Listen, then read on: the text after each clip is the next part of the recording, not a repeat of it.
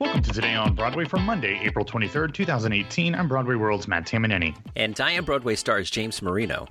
And I'm on my way to a BFA's Natalie Nowak. Uh, guys, we had some stuff come down through the feed this weekend, and something, James, that I apologize that I forgot to mention on Friday's show, but I did it. Um, it was an episode of Tell Me More where I interviewed the real life husband and wife team that's playing the fictional husband and wife team at the center of the Something Rotten tour. That is Maggie Lakis and Tony nominee Rob McClure. They were awesome. I wish I had more time with them. They were up against trying to get to the theater for half hour, but I had so many other stuff I wanted to talk to them about, but what we did get to talk about was so much fun. They just seem like they uh, are such a great couple, and they, this is their fifth show that they've done together as a couple. And well, I think they they first started dating when they were doing Grease 13 years ago together. But since then, this is their total of their fifth show and second national tour together. Can you imagine being with your significant other literally 24 hours a day at work, uh, sightseeing and everything. Either way, they seem like they're having a great time. So take a listen to that in the feed. And then, presumably, since we're recording this before you're recording this week on Broadway, but presumably you are going to be talking to the great Lynn Ahrens on the show. I'm so excited to listen to that episode. And just some hints in here, James. If you run out of questions, can you at least start asking her some stuff about Schoolhouse Rock? because oh, she totally wrote asking her about Schoolhouse. Oh my Rock. god, uh, she wrote uh, some of the best Schoolhouse Rock songs. I believe she even performed one or two. I, I want to say she performed Inner Planet Janet. That might not be true, but I'm pretty sure she wrote it.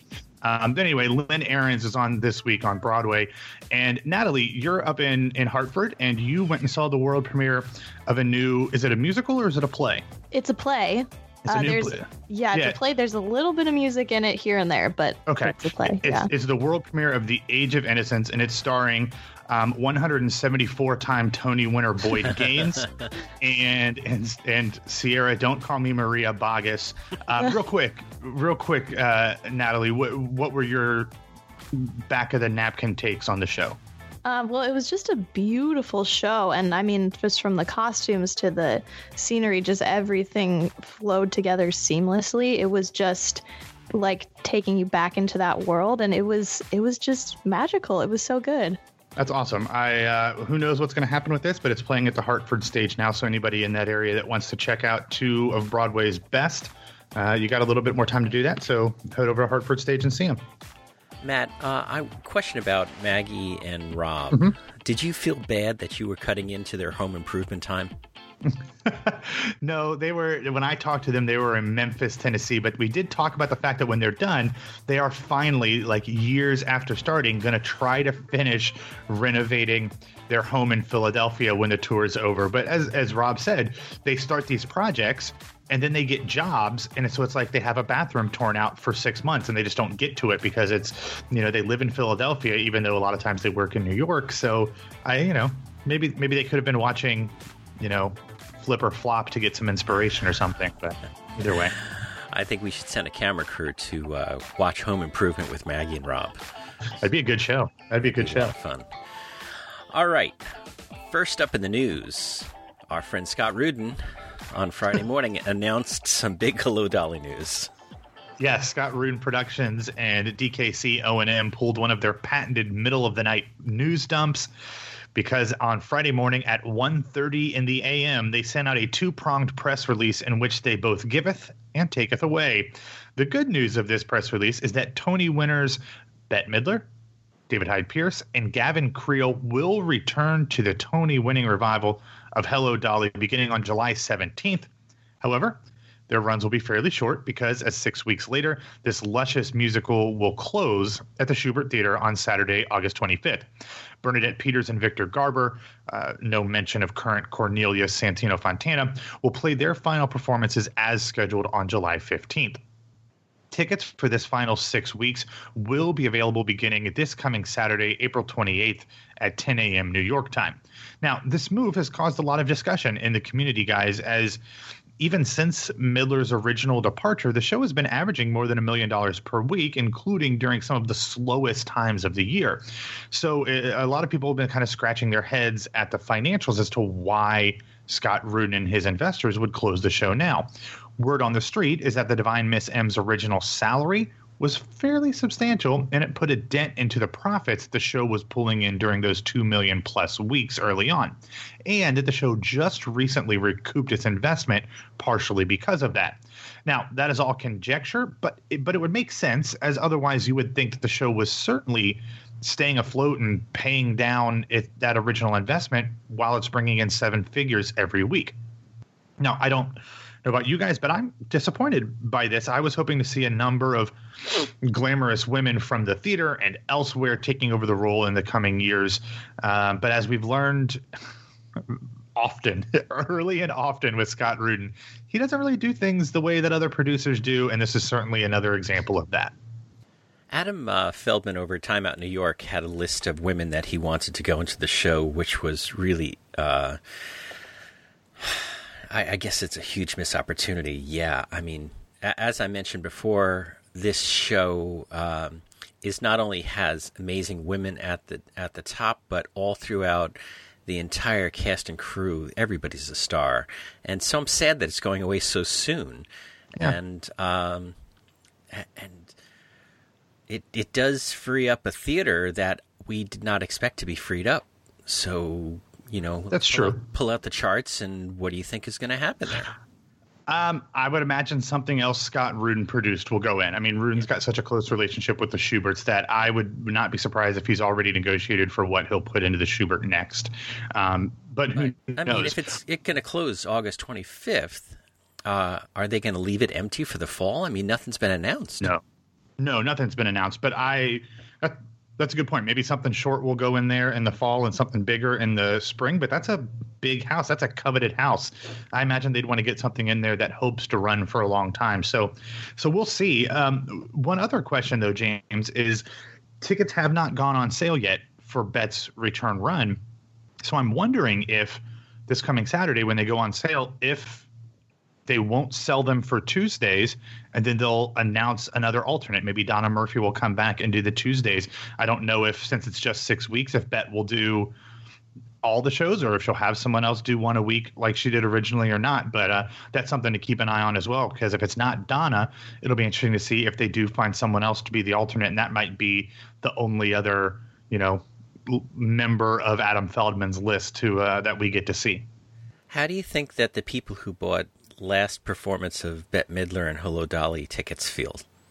Well, uh, they there's a lot of them because uh, they bought the the original final performance of Bette, and then they added the Actors Fund performance. So people who bought that first final performance were already ticked because of the Actors Fund performance. So uh, who knows? Maybe they'll announce, you know, after those tickets are all sold out, that they're doing one more performance because they are scheduling the show to end on a Saturday so that's kind of interesting. I mean, they can do that whenever the heck they want, but it's just interesting that they are uh, they're not closing on a Sunday, and maybe they just won't do Sunday performances during this run at all. But who knows? Maybe maybe the Sunday will be the final performance, and that's when they film it. Who knows?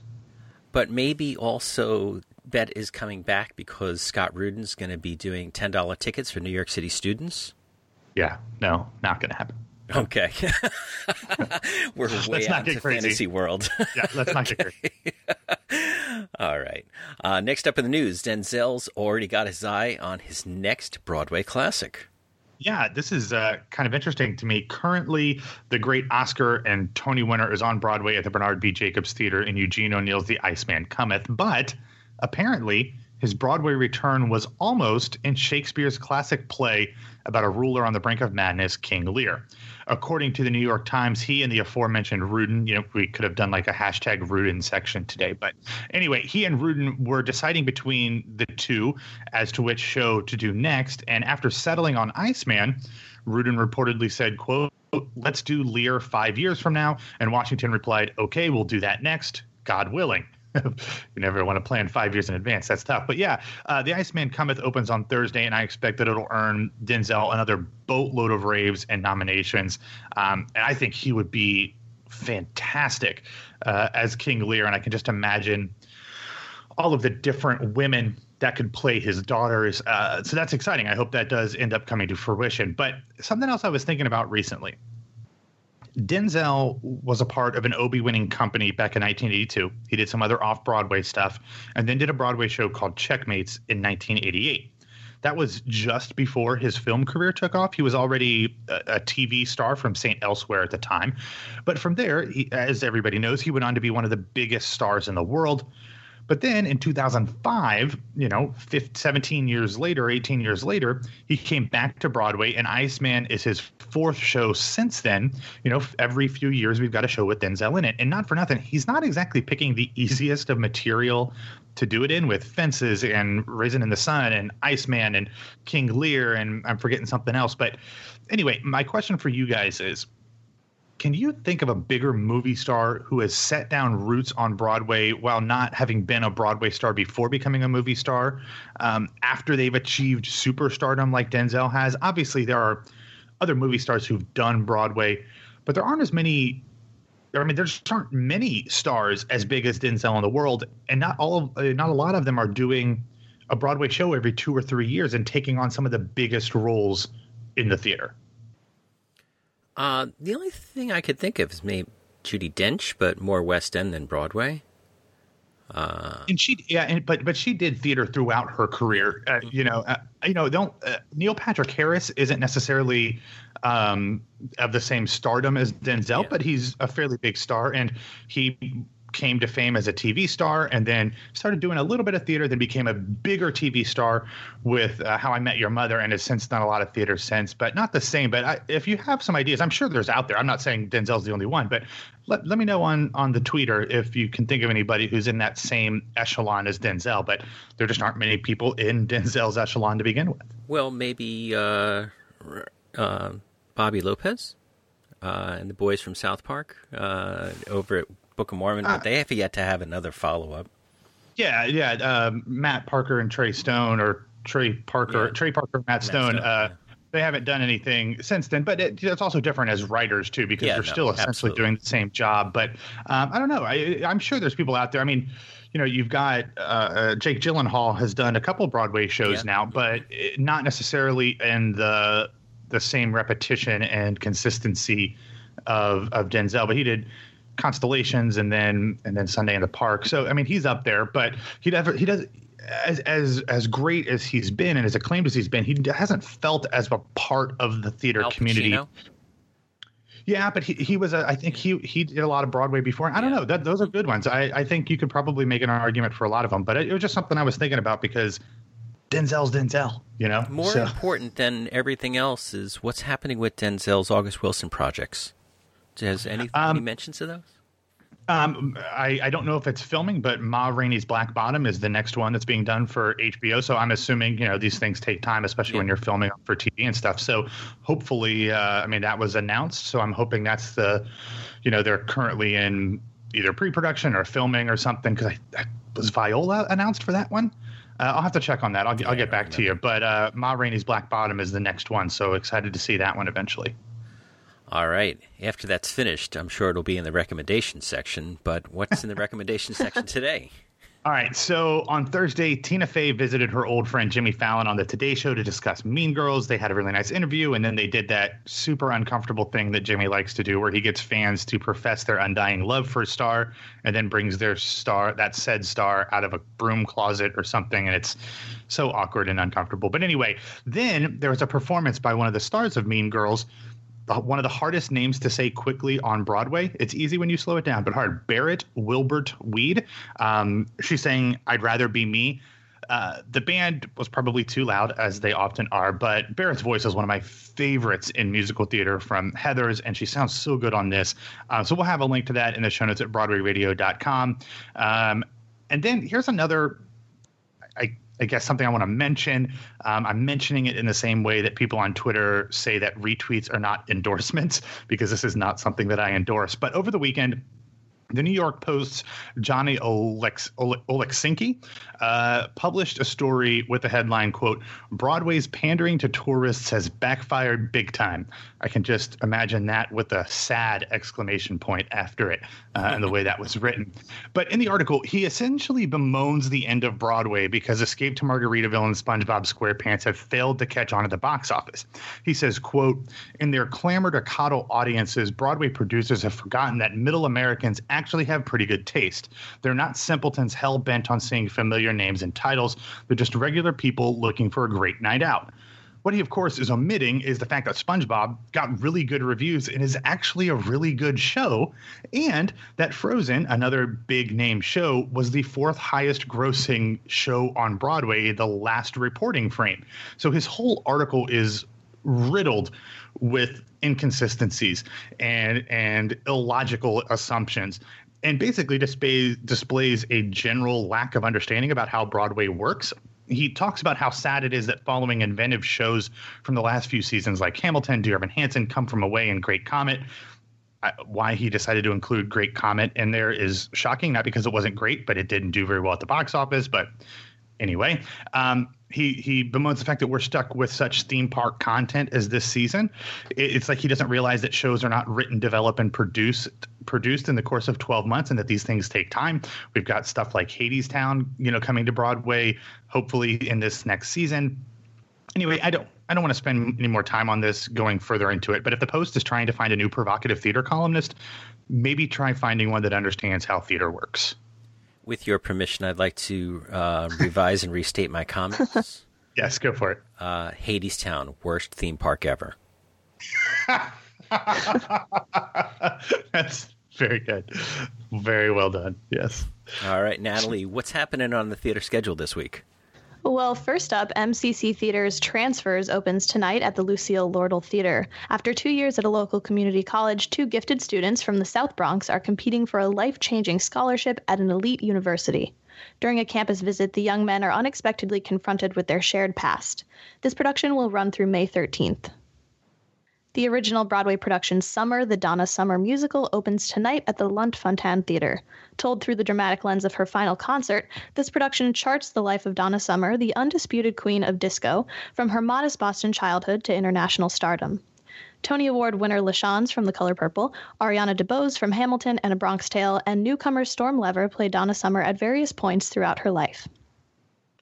Travesties, a roundabout theater company Broadway revival, is opening on Tuesday. It's Tom Stoppard's thrill ride through the worlds of art and revolution in 1917 Switzerland and in the maze of one man's memory. Olivier nominee Tom Hollander leads the cast. The Broadway production St. Joan is opening on Wednesday at Manhattan Theater Club. Set in 15th century France, St. Joan follows a country girl whose mysterious visions propel her into elite circles. When the nation's rulers become threatened by her popularity and influence, they unite to bring her down, and she finds herself on trial for her life. Three time Tony Award nominee Condola Rashad leads the cast. The Broadway revival of The Iceman Cometh opens on Thursday at the Bernard B. Jacobs Theater, as we mentioned earlier in the show. This production stars Tony and Oscar winner Denzel Washington. The Iceman Cometh focuses on a group of alcoholics and misfits who endlessly discuss but never act on their dreams, and Hickey, the traveling salesman, is determined to strip them of their pipe dreams. Now let's talk about the closings for this week. Paper Mill Playhouse's The Sting will close on Sunday. The original Broadway production Rocktopia will also close on Sunday. Playwrights Horizons This Flat Earth will close on Sunday. And lastly, Theater for the New Cities The Confession of Lily Dare is closing on Sunday. And that is all for this week. Hey, Matt. Um, I think it was Michael Dale. Please forgive me if I've misattributed this, but uh, Michael Dale, I think, posted this thing that was very funny. If uh, the Cher show comes to Broadway and Summer is still running, and Cher has got three Chers and Summer has got three Donnas. He was hoping that they would one night swap casts, where the three Chers would go play mm. Donna and the three Donnas would go play Cher, which I think could be a lot of fun. At least we'll see that in some sort of Easter bonnet.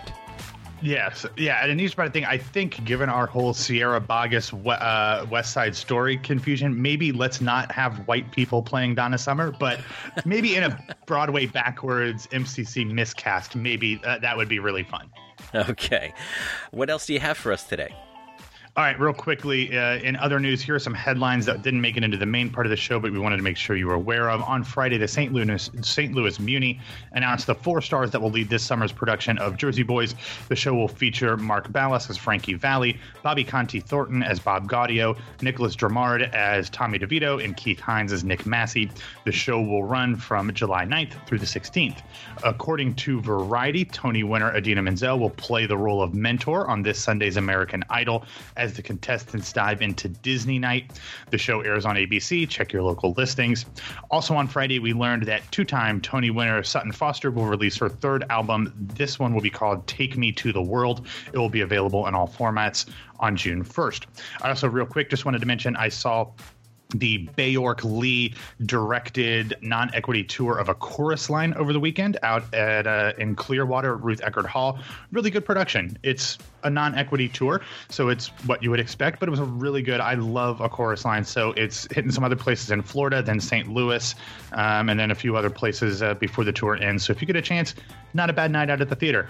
I also went and saw Mamma Mia at Vero Beach's Riverside Theater. Uh, it uh, is going to transfer. The whole production is transferring up to f- somewhere around Philadelphia and Pennsylvania at the Walnut Street Theater. James, I know you hate Mamma Mia.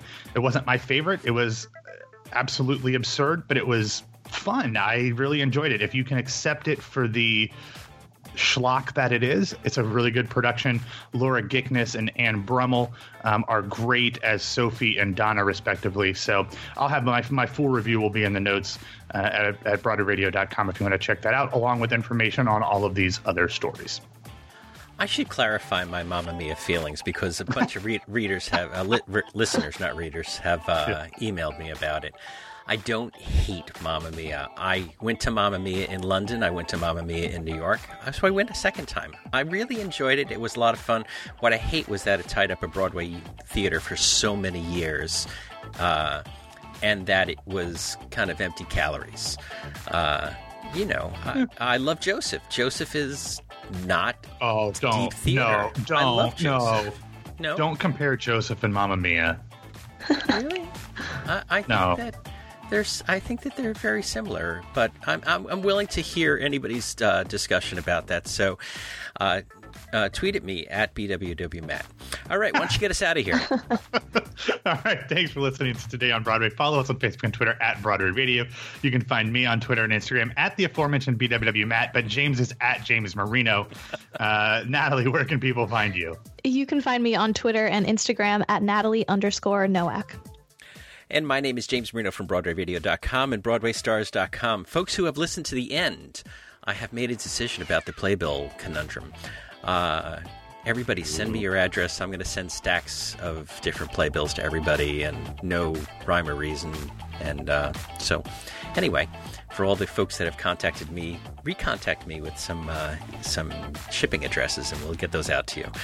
Awesome. It's Monday. Thanks for spending your uh, kicking off the week with us, and uh, I'm not going to be here much this week, but I'm sure Matt will take you through Oh. most of it, and we'll talk to you soon.